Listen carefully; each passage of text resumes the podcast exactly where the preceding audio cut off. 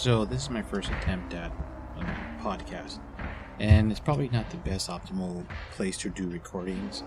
And since I'm pretty new to this, um, I have no idea what I'm doing. Actually, I have even no idea what to talk about. I figure I have to find some sort of topic and just rant all over that. But um, I gotta learn how not to pick up papers like that and distort the audio. I got a lot of background noise right now. Servers going, air conditioning, um, computers working over there, some printers and whatnot.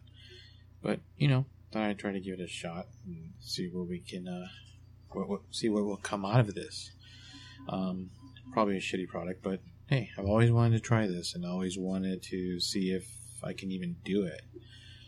Um, so I guess this first broadcast will definitely be about absolutely nothing, except for the fact that using a somewhat low end microphone, using Audacity to edit this, doing this while at work because I really had nothing else to do at the moment.